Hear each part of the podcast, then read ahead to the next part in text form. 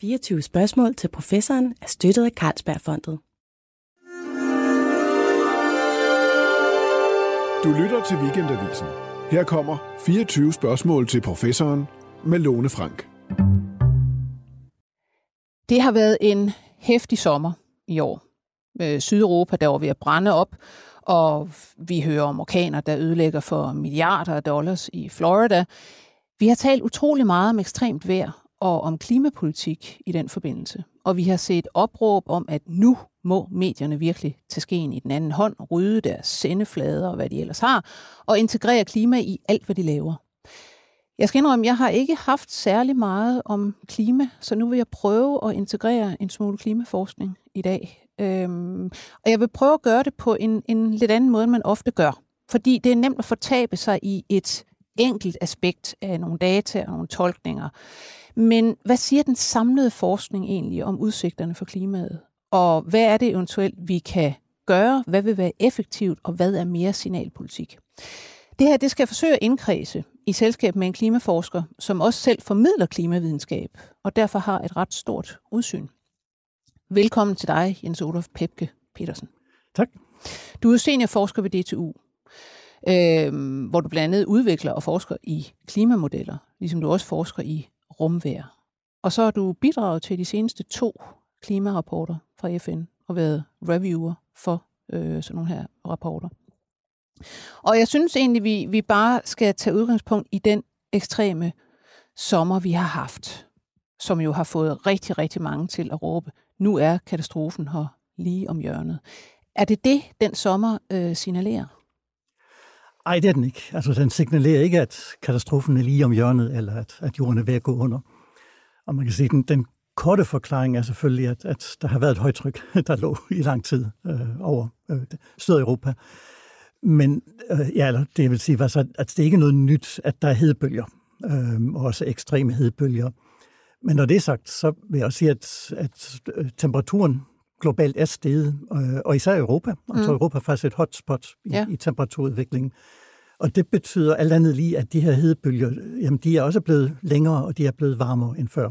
Så en del af det, vi har set i år i, i Europa, især i Sydeuropa, hvor der er blevet sat temperaturrekorder flere steder, jamen det er også et, et udtryk for, at verden er blevet varmere. Men skal vi, skal vi indstille os på, at vi fra nu af kommer til at se sådan noget her øh, i Sydeuropa, hvor folk øh, gisper og øh, turister øh, tager hjem, øh, og så videre og så videre. Øh, eller har det også noget med El Niño at gøre i år? Eller er det, hvad skal man sige, altså, specielt, lige, eller er det fra nu af, vi kommer til at se det her? Altså lige, lige ved til El Niño, øh, så er det ikke El Niños skyld, at det har været varmt i Europa i år. Øh, men det er rigtigt, der er en, en El Niño under udvikling i Stillehavet.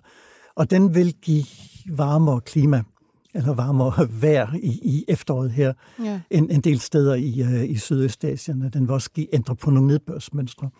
Men, uh, men effekten er for lille til, at det har påvirket temperaturen her i sommer herhjemme. Hvis vi får et, et mildt efterår, så kan det godt være en, en afledt effekt af en El Niño. Og den vil også betyde, at den vil bidrage til, at, at 2023 og måske også lidt af 2024 bliver varmere globalt, end, mm-hmm. end den ellers ville have været. Ja.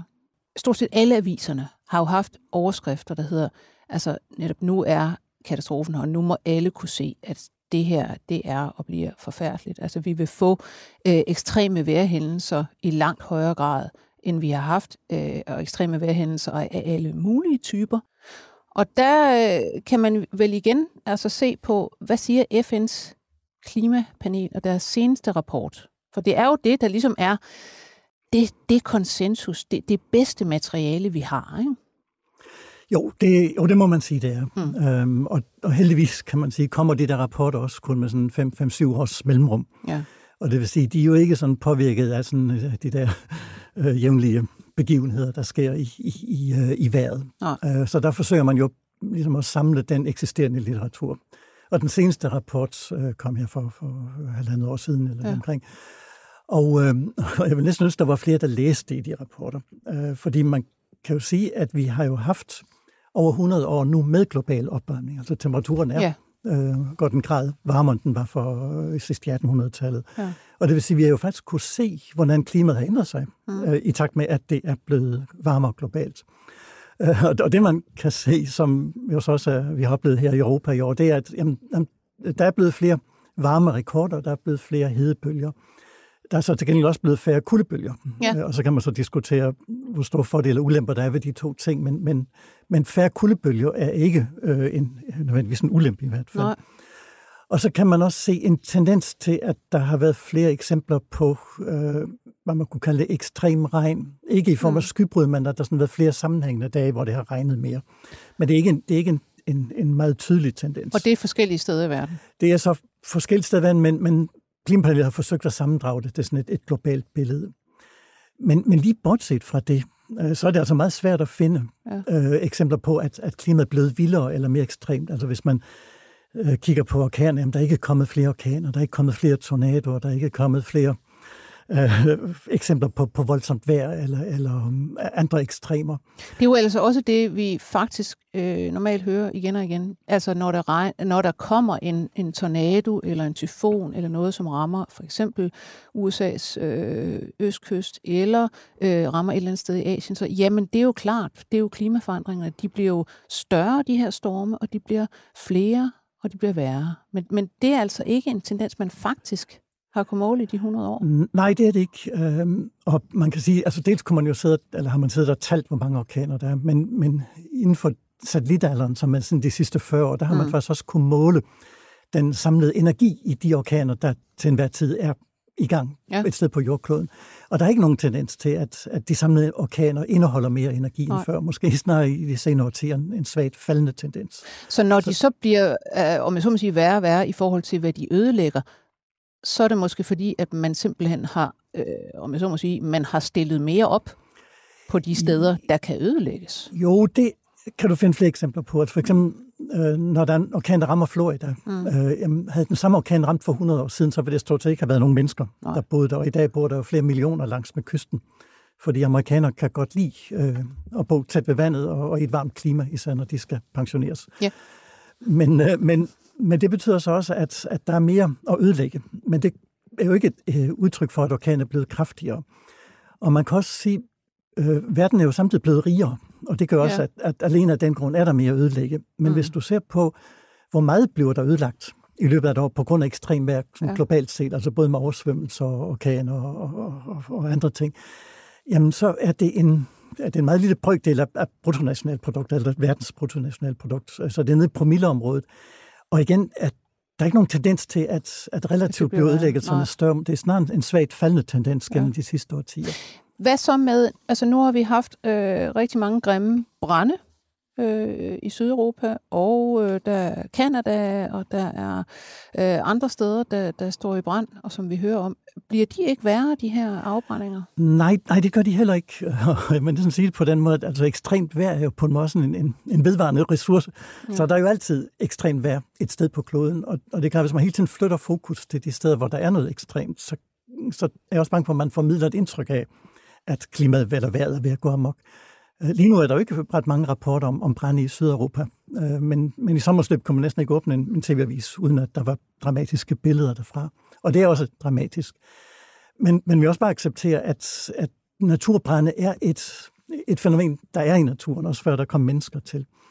Og man kan for eksempel måle det på den måde, jamen, hvor meget hvor stort er det areal, der hvert år brænder af i Europa. Ja. Øh, og den tendens har også været faldende. Mm-hmm. Så selvom det har set voldsomt ud i år, så indtil nu er der i år faktisk brændt et areal, som er omkring tredjedel mindre, end hvad der er normalt for de sidste 10 år i Europa. Så hvis man skulle sige noget, så har, har år måske nærmest været en, en, en, en lidt mindre dramatisk, øh, et mindre dramatisk år i, i forhold til, ekstra, til, til et ekstremt vejr som, som, som brænde.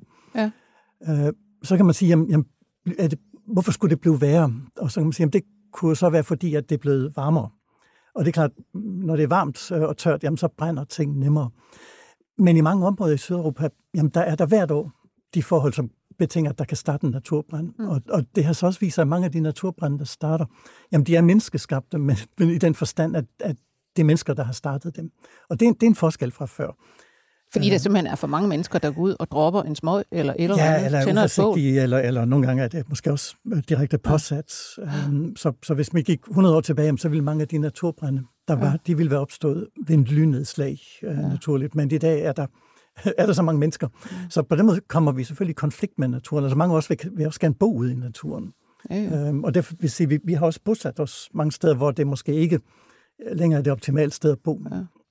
Men lad os tage det her, men nu sagde du før, at du ville ønske øh, som forsker, at, at flere, og specielt flere af, af dem, der sidder og rapporterer om klima, læste FN's klimarapporter. Øh, hvad synes du, der er øh, galt med, med, altså, med klimajournalistikken, måden at rapportere om klima på? Jamen, der, øh, altså, der er flere ting, som generer mig. Altså, jeg vil sige, det generer mig selvfølgelig, at hver eneste gang, vi har et eksempel på ekstrem vejr, så bliver det altid i talesat som endnu et eksempel på den globale opvarmning. Og, og mange af de eksempler er der simpelthen ikke belæg for i, i, i klimarapporten der. Øh, Og det vil jo aldrig være sådan, at en enkelt begivenhed lige pludselig signalerer, at nu har klimaet ændret sig, øh, og af en eller anden grund altid til det værre. Men det siger mig, generer mig også, at en stor del af det sprogbrug, man efterhånden anvender, øh, ikke længere er et videnskabeligt sprogbrug, eller, eller har en basis i, i videnskaben. Ja. Øh, Så når man taler for eksempel om, at der er en klimakrise, jamen så er det ikke et udtryk, som, som klimapanelet bruger. Nej. Øh, Så hvis du, hvis du scanner, eller hvis du søger efter det i, i rapporten, så findes det kun ét sted. Og det er som et eksempel på, hvordan øh, at offentligheden i tale sætter klimaproblemerne, og ligesom sådan en advarsel til forskerne om, at man skal også tænke på den måde, som, som vi selv omtaler det på. Øh, Så, så derfor er der opstået også nogle nye ord, som også når FN's generalsekretær i sidste måned talte om, at nu var vi gået fra global opvarmning til global kogning. Og der må man også sige, jamen, jamen det er jo ikke et, et veldefineret begreb, hvad mener vi Nej. med global kogning? Og, og det giver heller ikke mening, Nej. at en temperaturstigning på, på en tiende del grad pludselig berettiger til at, at bruge sådan nogle udtryk. Øh, Og på den måde er jeg bange for, at, at den måde klimaændringer og- og klimafænomener blev rapporteret på, efterhånden har fjernet sig for meget fra videnskaben. Ja. Men, men så kan man jo omvendt sige, altså, øh, vi har i hvert fald global opvarmning, øh, og vi arbejder på at hvad kan man sige, modvirke den, øh, fortrinsvis ved at, at altså, hvad skal man sige, fjerne kilder til, til CO2-udpumpning, øh, som bare øh, gør det værre. Så er det ikke er det ikke godt og formålstjenligt, at man med den her, hvad skal man sige, meget hæftige rapportering, gør folk bevidste?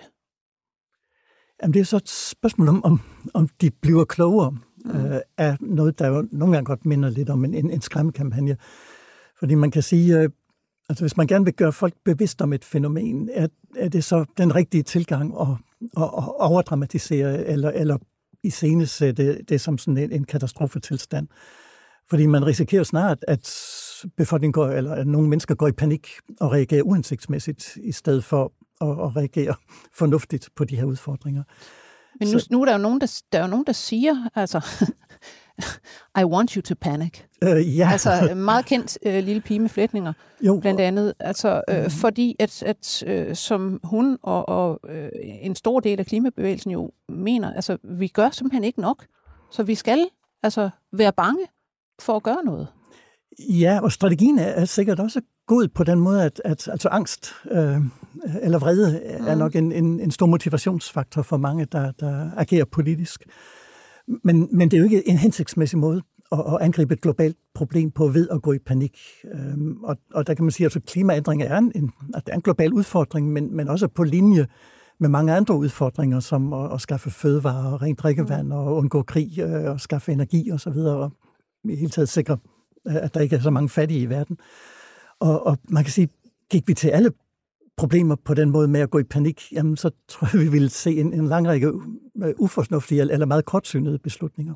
Nu kommer vi tilbage til det her med, jamen, hvad, hvad, hvad kan vi rent faktisk gøre, og hvad, hvad, øh, vil, hvad vil være noget, som batter i verden? Og det, det tager vi lidt senere, men, men lad, lad os lige høre, hvad øh, siger øh, de øh, nu gældende klimamodeller, hvad siger FN's øh, rapporter osv. om, hvad temperaturstigningen øh, bliver?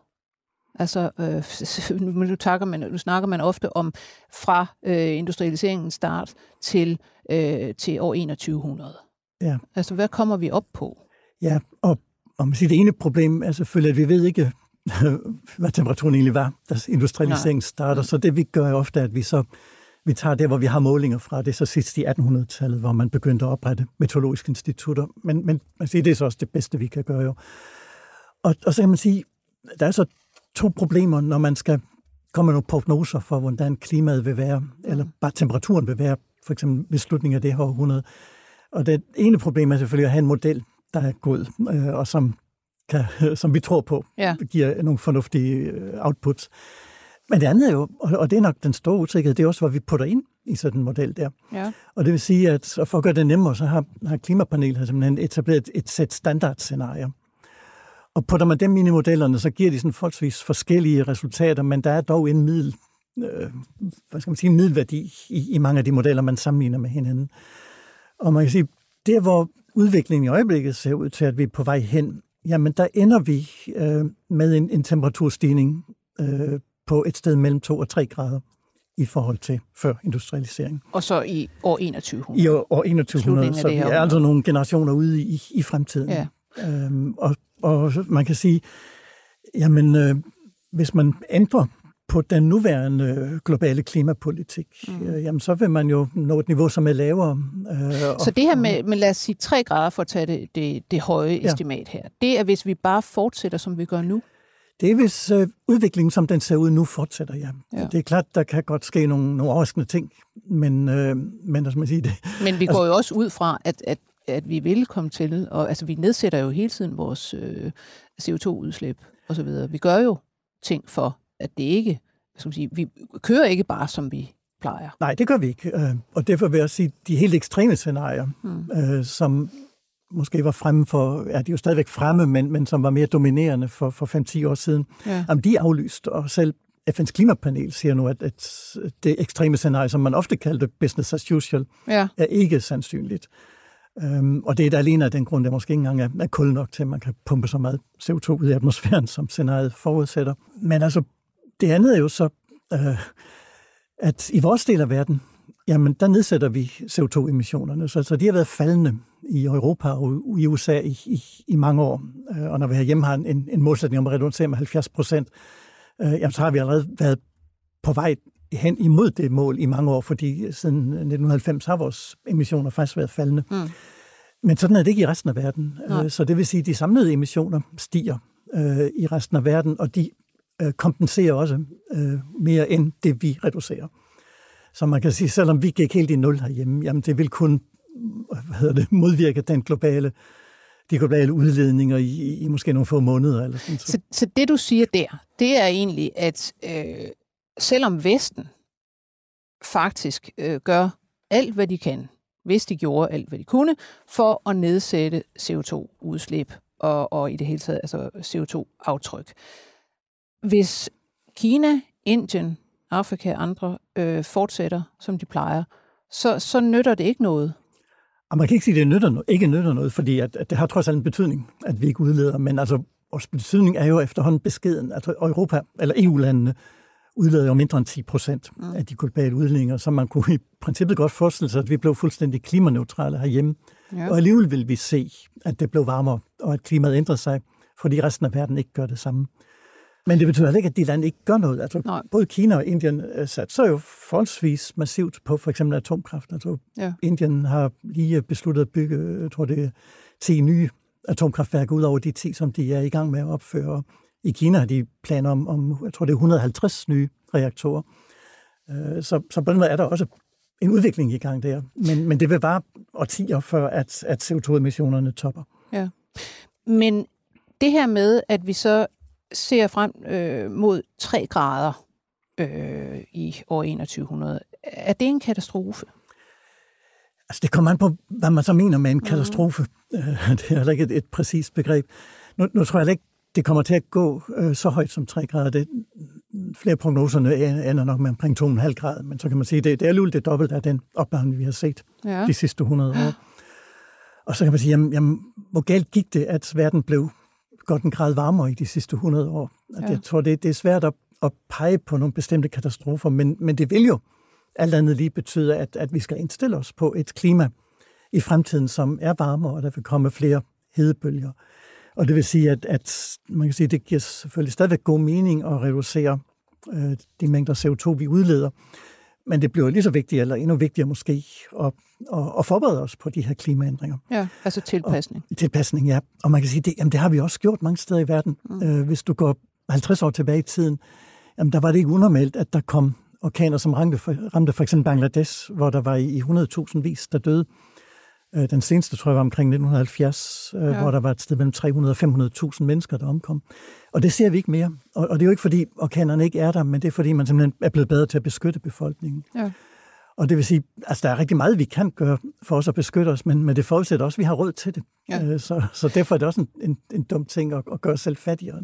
Men, men før vi, vi taler om det her med, med tilpasning og med, øh, hvad vi kan gøre, så lad os lige tage øh, forudsigelser gennem tiderne. Ja. Fordi det er jo også interessant at se på. Nu har vi de her øh, prognoser på 2,5 grader fra øh, FN's klimapanel, som jo bygger på de klimamodeller, man virkelig øh, prøver på alle mulige måder at putte det bedst mulige ind i, øh, for at få det bedst mulige ud af.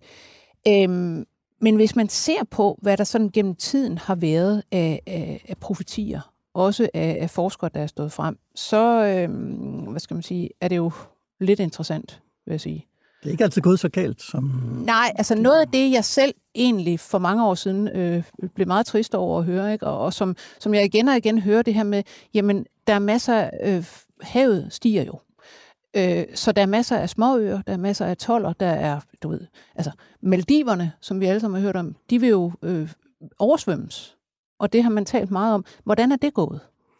Jamen, det er i hvert fald ikke, de er i hvert fald ikke blevet oversvømmet, selvom det ofte har været har været sådan en prognose, at nu, nu vil det ikke være længe før, at, at, at alle øerne var under vand. Og, og de ligger heller ikke ret højt over vandoverfladen. Så umiddelbart skulle man også tro, at når havet stiger, så øh, så forsvinder Ja, det stiger jo hvor meget altså, per år? Jamen, det stiger sådan omkring 3,5 mm om året. Ja. Øhm, det er så ikke helt ens over hele verden, men sådan i gennemsnit er det, er det forholdsvis robust. Øhm, ja. Og derfor kan man også nogenlunde forudsige, hvor meget, hvor meget stiger det for eksempel de næste 50 år. Ja. Men, men det mærkelige eller ikke det er mærkeligt, men, men øh, måske for mange overraskende, det er, at, at hvis man ser på alle, mange af de små atoller, der er i Stillehavet og i det indiske ocean, øh, så er de faktisk ikke blevet mindre. Øh, de er en lille smule større. Maldiverne er faktisk blevet omkring 10 procent større. Det er så blandt andet, fordi man også har bygget kunstige øer og har, har bygget flere lufthavne til alle de turister, der, der jo flyver dertil. Ja. Øh, så derfor så, så har man sådan udvidet arealet fra med omkring 30 kvadratkilometer inden for de sidste ja. årtier her. Så Maldiverne er blevet større, atollerne er ikke gået under? Atollerne er ikke gået under, og hvis man, hvis man øh, sammenligner, hvordan udviklingen har været over nogle årtier, så er 9 ud af 10 atoller vokser faktisk en lille smule. Ja. Ikke, ikke meget, men nogle få procent. Altså Tuvalu er også blevet 5-6 procent større inden for de sidste årtier, selvom alle spåede, at de ville gå ja. under. Og det er også fordi, det er nogle dynamiske systemer. Ja. Altså haven aflejer også sedimenter om, omkring de her øer. Og, og derfor kan man ikke bare gå ud fra øh, en simpel prognose, der siger, øh, at vi tager vandstandsstigninger, så regner vi ud, hvornår øerne er oversvømmet. Og, Hvor er det så, vandstandsstigningerne faktisk øh, betyder noget? Altså det vil jo betyde, det betyder noget herhjemme, øh, fordi vi har jo været nødt til at beskytte for eksempel vestkysten med diger. Og når vandstanden stiger, jamen, så vil de stormfloder, der kommer, de vil jo være en lille smule højere hele tiden. Ja. Det vil sige, at man skal være forberedt på, at på et tidspunkt skal digerne øh, forstærkes eller, eller bygges højere. Og derfor bygger man også, for eksempel i Holland, diger, som er forberedt til, at man kan øh, på et tidspunkt bygge dem højere. Ja. Men, øh, men altså Holland er vel også et eksempel på, at, at det kan lade sig gøre. Halvdelen af deres land er jo sådan set under Ja, ja så de burde egentlig ikke øh, bo der, hvor de Nej. bor, men nu har de så en eller anden grund gerne ville gøre det, og så har de så accepteret, at det sker på bekostning af, at, at de skal bruge nogle ressourcer på en anden, øh, synes jeg, interessant forudsigelse øh, har jo været, øh, altså alle er jo bekymret for afsmeltningen af altså, øh, arktisk og antarktisk is. Ja. Øh, og for eksempel i 2013, der var der øh, en, en professor, Peter Wadham, øh, som var med på et øh, meget citeret dengang Nature Paper, altså et, et, øh, hvad det hedder, et studie i en rigtig god, øh, et rigtig godt tidsskrift, som sagde, at jamen, Arktis, altså Grønland og, og Nordpolen osv., ville sådan set være øh, isfrit øh, øh, om to år, det vil sige i 2015. Ja, det kom jo så ikke til at ske. Nej. Nu vil jeg også lige, lige Peter er nok en af dem, der har verdensrekord i, i forudsigelser, okay. som ikke holdt stik. Ja. Men, men der har været rigtig mange forudsigelser om, hvornår for eksempel sommerisen ville være væk i Arktis. Ja. Og, øh, og, og det er jo ikke sket endnu. Ja. Og det viser måske dels, det er svært øh, at regne på den slags ting. Men det viser også, at, at vi har måske også gået rundt og, og været bekymrede for nogle ting, som, som der ikke viser at være grund til bekymring for. Og, øh, og det, det er måske også lidt symptomatisk, at, at du kan næsten tage en, en, en tilfældig avisovergang, og så vil du kunne finde den slags øh, historie der. Så, så på en eller anden måde tror jeg også, vi, vi menneskeligt, vi kan godt lide at læse den slags Ja. øh, katastrofehistorier. Altså en anden, jeg, jeg sidder her med, det er så fra 2005, øh, hvor man i faktisk i regi af World Economic Forum øh, beregnede sig frem til, at øh, man i 2010 ville se 50 millioner klimaflygtninge i verden. Ja, jeg tror, det er FN's miljøprogram, men, men øh, Ja, det, det, er, det er opsat under FN's okay. Okay. øh, miljøprogram, Ja. de siger her, at, at kilderne er blandt andet øh, World Economic Forum. ja, jo, og, og den type forudsigelser har der også været flere af, hvor man, hvor man forudsige, hvor man forudsagde, at, at, at millioner af mennesker ville forlade Ja. ja. deres land på grund af klimaændringer. Og, øh, og det har igen også vist sig, at, at, at det ikke er sket i hvert Nej. fald. Og det er så også fordi, at der er jo stadigvæk flygtninge, men mange af flygtningene, øh, Øh, de flygter på grund af krig, øh, eller de flygter for at få en bedre tilværelse. Men indtil nu har det været meget få, der rent faktisk flygter på grund af klimaændringer. Øh, så, så, så de er i hvert fald ikke kommet endnu, det der klimaflygtninge. Men, men nu har jeg jo så selvfølgelig valgt nogen, der, der er sådan lidt øh, altså, ekstreme, og som viser, at, at nogle af de her forudsigelser, altså der går det noget bedre, end man havde forudsagt. Er der også noget, der er gået værre? Det har jeg faktisk aldrig tænkt over. Nej. Hva, Men- men, Hvad med ørkendannelse, for eksempel? Hvordan ser det ud med det? Jeg må sige, det, der har været meget fokus på, har jo været sådan en, en langvarig tørke, som har været i området syd for Sahara, i, i Sahel-området. Ja. Og den, den var der jo allerede i 1960'erne og 70'erne, og det var nok på et tidspunkt, hvor global opvarmning ikke var, var den store bekymring. Det var Mm. måske snarere global afkøling dengang. Så synes jeg, at vi øh, faktisk skal, skal gå til noget, som øh, men lige nu her sidder og læser om, at man frygter meget. Det kan godt være, at hvad skal man sige, øh, de her forudsigelser, de er faktisk svære at lave, de er svære at, at beregne med forskellige modeller, hvad sker der egentlig. Men noget af det, man er meget, meget bange for, så vidt jeg kan læse mig frem til, det er det, man kalder tipping points. Altså, at et eller andet fænomen, øh, det være sig øh, afsmeltning af is, eller øh, forskellige havstrømme, eller øh, hvad det hedder, Amazonas, de her størrelser kommer til et, øh, hvad skal man sige, en eller anden tærskelværdi, hvor det så, øh, hvad skal man sige, øh, derefter hersker kaos. Altså så går det over i en eller anden lavinevirkning, og, og, og hvad skal man sige, ja, igen, man ser katastrofe på den anden side. Altså lad, lad os prøve at se på det, fordi det, det står der jo flere steder, sådan når jeg kan slå op i, i danske aviser. Altså øh, forskerne bider negle over øh, tipping points og så videre. Gør Ja. I det? Ej, det gør vi ikke. Øhm, Og jeg vil også sige, at tipping points er et andet eksempel på, at der sådan er kommet et nyt sprogbrug ind mm. i den måde, vi taler om, om klimaændringer på. Ja. Øh, Så det var ikke, hvis du går, jeg tror, 10-15 år tilbage, jamen, så var det ikke noget, der var fremme som et, øh, som et begreb. Ja. Og, øh, og, og det er også igen et, et lidt uheldigt begreb, fordi der er ikke sådan nogen særlig god definition på, hvad et tipping point egentlig er. Altså det er hvis du fælder et træ, så er det på en måde et tipping point, så det træ kommer ikke tilbage igen. Men, men hvis isen i Grønland begynder at smelte, jamen, man kan sige, det er jo et, et det er sådan, hvad jeg hellere vil kalde et tipping element, så det er selvfølgelig noget, der, der vender en udvikling. Men, men, men det, der skulle få det til at smelte, ville jo være et, et varmere klima. Mm-hmm. Og når, hvis klimaet, eller når klimaet på tiden bliver koldere igen, jamen så vokser isen igen. Så er det så et, et tippe element, fordi man har en isklump, der kan, der kan smelte og vokse igen. Men, men der er nogle, altså øh, Amazonas, mener jeg, er et eksempel på sådan et, et slags tippe element, øh, hvor man godt kan komme over i en anden tilstand. Prøv, prøv at forklare det. Hvad, hvad, hvad kunne der ske Jamen, der? altså Altså, øh, hvad skal man sige? Øh, altså, det drejer sig ikke om, at man øh, raserer skoven, altså fælder det hele. Nej, ja, ja det Men er vil selvfølgelig være, det vil være et tipping ligesom- point, ikke, hvis, Ja, ja, hvis vi men- men altså- det. Men, men, men altså, frygt eller skrækscenariet, det er, øh, hvis regnskoven øh, trækker, øh, hvad hedder det, får dårlige øh, vilkår, og så omdannes, i stedet for at man har regnskov, kommer der sådan en savanne eller, eller måske et ørkenområde. Og hvad skulle få det til at ske? Jamen det skulle være, hvis der sker en klimaændring, så klimaet pludselig bliver tørt, så det ikke regner så meget mere. Ja. Og, og det er faktisk noget af det, som klimapanelet har kigget på. Og, øh, og det, de siger, der er med til at skubbe den udvikling, jamen, det er, at vi fælder regnskoven. Ja. Og det vil sige, at der bliver mindre og mindre regnskov, og det, at regnskoven så forsvinder i et område, jamen det ændrer også mikroklimaet, det lokale klima det sted. Øh, så når man så det bliver mindre fugtigt? Det bliver mindre, for man begynder at få marker, øh, og man ja. har kvæg, der græsser markerne af, hvor der tidligere var regnskov. Og der, det kan godt være en, et led i at ændre øh, klimaet sådan et sted der. Og der kan man i, i modellerne godt se, at hvis regnskoven når en eller anden minimumstørrelse, så, så kan den godt kollapse. Så det kan man sige, så, det er faktisk øh, det er faktisk en alvorlig ting. Det vil det være. Der vil men, man også sige, som øh, ikke bare klimaforsker, men øh, som biodiversitetsforsker, det er en alvorlig ting. Jo, og, og det er jo endnu værre, altså det er jo meget værre for biodiversiteten ja. end, end, end for klimaet, fordi på den måde tror jeg ikke, at regnskoven er den store komponent i, i jordens klimasystem. Men det er jo så et eksempel på, hvor det måske ikke så meget klimaændringer, der driver det, men mere nogle andre menneskeskabte ændringer, som at vi, vi, øh, at vi simpelthen fælder regnskoven ja. der. Ja. Og man kan sige, at det er, en meget, det er også en meget destruktiv måde øh, at, at, at ændre øh, en del af jordens overflade på, hvis man er fælden skov, fordi der er mange sådan endemiske arter, som, som så også forsvinder. Men, men nu sagde du lige, at, at det var... Øhm hvad det, det, at du, du, ser ikke, du mener ikke, at Amazonas er en, en stor ting i, i, i verdens klima. Altså, jeg er jo vokset op med, at man kalder det øh, klodens lunger.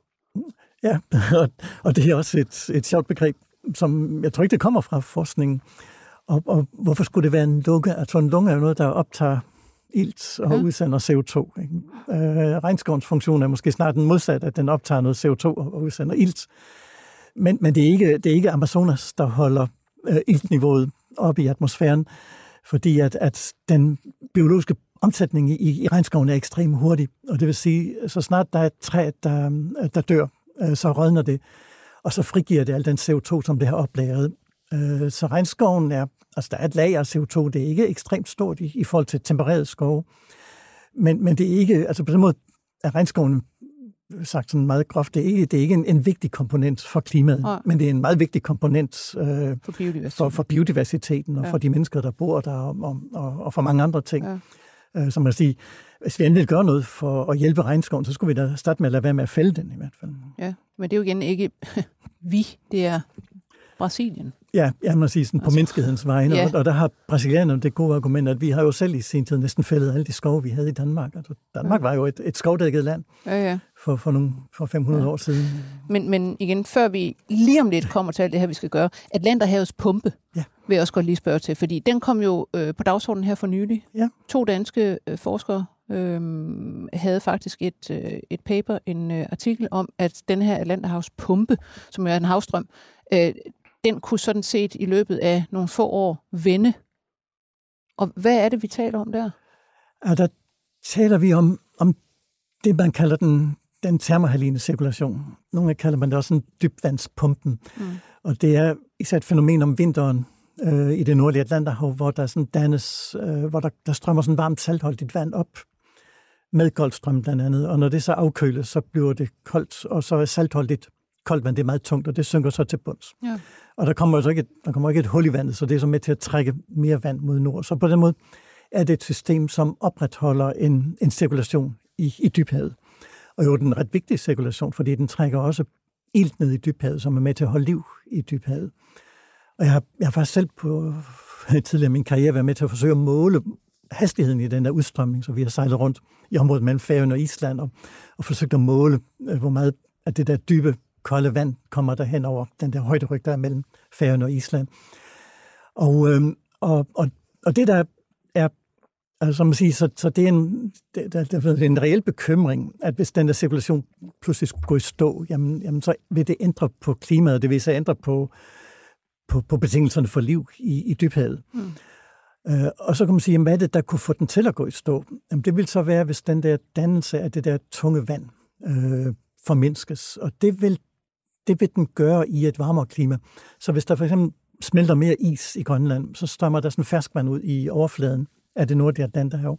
Og det reducerer vægtfylden eller densiteten af det her. Men, men er vi så ikke også ved, altså kan man så sige, kan man forudsige, øh, jamen hvornår vil det her så ske, når vi nu, vi har jo et varmere klima, vi sidder i en opvarmning, ja. øh, vi, vi kommer op på en grad eller halvanden mere øh, end i dag. Er det nok til at få det her til at mm, nej, det, nej, det er det ikke. Og øh, man kan sige, det, det første vi kunne gøre, det var at se på, hvordan har den der cirkulation ændret sig de sidste mm. 100 år. Ja. Øh, hvor der jo er blevet en grad varmere. Hvor der er blevet en grad varmere. Og jeg vil sige, på trods af min egen lille indsats, så har vi faktisk, vi har ikke mange systematiske målinger, og de strider lidt i hver sin retning. Der er nogle af målingerne, der faktisk tyder på, at cirkulationen er blevet svækket. Der er også andre, der tyder på, at den er blevet en lille smule stærkere. Så de går lidt i hver sin retning. Okay. Og så kan man sige, altså hvis vi skal afgøre, om, om den er blevet svækket eller ej, jamen så, så må vi have nogle data, der, der dækker en, en, en periode på mange årtier for at, at kunne afgøre det. Men det andet så, øh, er, der, er der udsigt til, at, at den, altså, så, så jeg vil sige, jamen, jamen, jeg tror, det er rimeligt at antage, at i et varmere klima, så vil mekanismen blive svækket, fordi mm-hmm. der er en mhm. fysisk forklaring ja. på, hvorfor den skulle gøre det. Men det betyder ikke nødvendigvis, at den kollapser, fordi så skulle der være en eller anden selvforstærkende effekt, der får den til at kollapse. Og den viser modellerne ikke. Mm-hmm. Så, så min egen klimamodel viser også, at cirkulationen bliver svækket øh, under scenarier, hvor klimaet bliver varmere. Men der er, ikke, der er ikke noget, der tyder på, at det er sådan en abrupt overgang. Og, og der er ikke noget, der tyder på, at det er irreversibelt. Altså, det, det vil også kunne komme tilbage igen. Ja. Øh, ikke lige så hurtigt, som den går ned, men, men, men det er ikke det er ikke sådan et, en, en, en ting, der dør og ikke, ikke kan bringes til liv igen. Lad os så gå til at bruge øh, det, det sidste stykke tid på øh, at se på, hvad, hvad der kan batte noget i det her. Fordi altså, vi er jo sådan set alle sammen enige om, øh, vi skal prøve at begrænse CO2. Vi skal prøve at modvirke det her. Vi skal i hvert fald ikke øh, skubbe til det. Øhm, og, og hvad, er de, hvad er de store ting, altså, som hvad skal man sige, verden må gøre, hvis man virkelig altså, øh, skal få det til at batte noget? Jeg vil sige, de, de helt store ting, der batter noget, øh, jeg skal også lige indskyde, at, at CO2 er jo ikke det eneste, der Nej. påvirker klimaet, så Nej. det er også betydet, hvor meget vi forurener luften og sådan nogle ting. Men, men på en måde har det været nemmest altid at kigge på CO2. Og, og der vil sige, det der batter noget, det er at udvikle energikilder, mm. øh, som ikke udleder så meget CO2, som, som dem vi bruger i øjeblikket. Og, øh, og, og man kan sige, at, at altså noget af det, der udleder meget CO2, jamen det er de fossile energikilder, fordi det er jo sådan på en måde oplagret solenergi øh, og organisk materiale. Så kul, olie og gas øh, er jo gammelt organisk materiale, som, som har opmagasineret øh, kulstof, og det bliver frigivet, når vi, når vi brænder det af. Men så er det jo, øh, er det så ikke bare så enkelt at sige, jamen øh, så skal vi jo sådan set bare øh, overgå til, til sol og vind? Jo, det er enkelt at sige det, mm. men det er ikke enkelt at, at udføre det. Og, øh, og, og, og en af forklaringerne er, at, at at jeg tror måske, de faste gør sig et begreb om, hvor enormt øh, verdens energiproduktion egentlig er, altså hvor stort et apparat, øh, der producerer den energi, som hele tiden bliver brugt. Øh, så det er, jo, altså det er jo enormt, hvad der findes af kraftværker, og oliefelter og gasfelter og så videre rundt omkring i verden. Og, og de er jo ikke, det er jo ikke værker, der bare lige bliver erstattet øh, fra det ene år til det andet. Altså mange af de værker, altså mange af de kulkraftværker, der bliver opført i øjeblikket i Kina og Indien, jamen de vil også være der om 30 år, fordi mm. dem river man ikke bare ned igen. Og det vil sige, det er en, en altså det bliver også en stille evolution. Der kommer ikke nogen revolution i, i, i klimaspørgsmålet her. Og, og man kan bare se på, selvom vi har sat sig massivt på, på vind og sol i mange år, så har det også været en meget, meget gradvis udvikling, hvor de har fået større betydning. Men det er stadigvæk øh, en, en forholdsvis, et forholdsvis beskeden bidrag. Og selvom vi satser massivt på det, mm. øh, så vil det være mange år før det øh, overtager rollen fra, fra de fossile brændstoffer. Det andet er så, at vi har jo også set, at det ikke er nemt at have en energiforsyning, som er baseret på kilder, som er, er varierende. Og, og det vil sige, at der skal jo stadigvæk være en, en basis øh, energiforsyning, selvom vi Ja, noget som virker som, hvis, hvis solen ikke er der, hvis vinden ikke er der. Ja, eller hvis ikke det regner, så vi ikke have vandkraft ja. Øh, og så videre. Og, og, og, og der har jeg øh, måske, måske også lidt sådan under indtryk af, at, at klimaet var det vigtigste problem, og alt andet var, var mindre væsentlige, så har man også i Europa, eller vi har i Europa glemt, at det også er vigtigt at have en stabil energiforsyning. Mm. Og det viste krigen i Ukraine jo, hvor ja. lige pludselig var det svært at, at få gas fra, fra, fra Rusland. eller vi ville ikke have gassen fra Rusland, øh, og så har vi så været på, på tiggergang i, i arabiske lande og så videre. Jo, og man kan sige, at altså staten Texas har for eksempel øh, er jo blevet en kæmpe leverandør til, til Europa ja. af gas, ja. som de laver via fracking, ja. som nogen ikke er så glade for. Noget med at pumpe kemikalier og sådan noget i jorden, ja. øh, for at få olie og gas op. Øh, øh, og, og, og altså hele det her med, at, jamen, at erstatte det enorme energiforbrug, ikke bare vi har, men igen Indien, Kina og så videre, som hele tiden bruger mere energi. Altså, øh, i, i den sammenhæng, hvad betyder det så, om, om vi flyver eller ej? Altså, man, man hører jo sådan noget som, at jamen, altså, øh, du ved, vi, vi, vi kvæler resten af verden ved, øh, at vi flyver. Ja. Og jamen, det er, altså, det er nede på, på 2%-niveauet, eller sådan. Så, så man kan sige, altså hvis hele den danske befolkning holdt op med at flyve, så ville man jo ikke kunne se det. Og det ville man jo heller ikke kunne se på klimaet, hvis vi helt holdt op med at, at, at påvirke klimaet. Så på den måde er der jo også det problem, synes jeg, i, i meget af klimadebatten, at vi måske fokuserer sådan meget på, på små symbolske ting. Mm.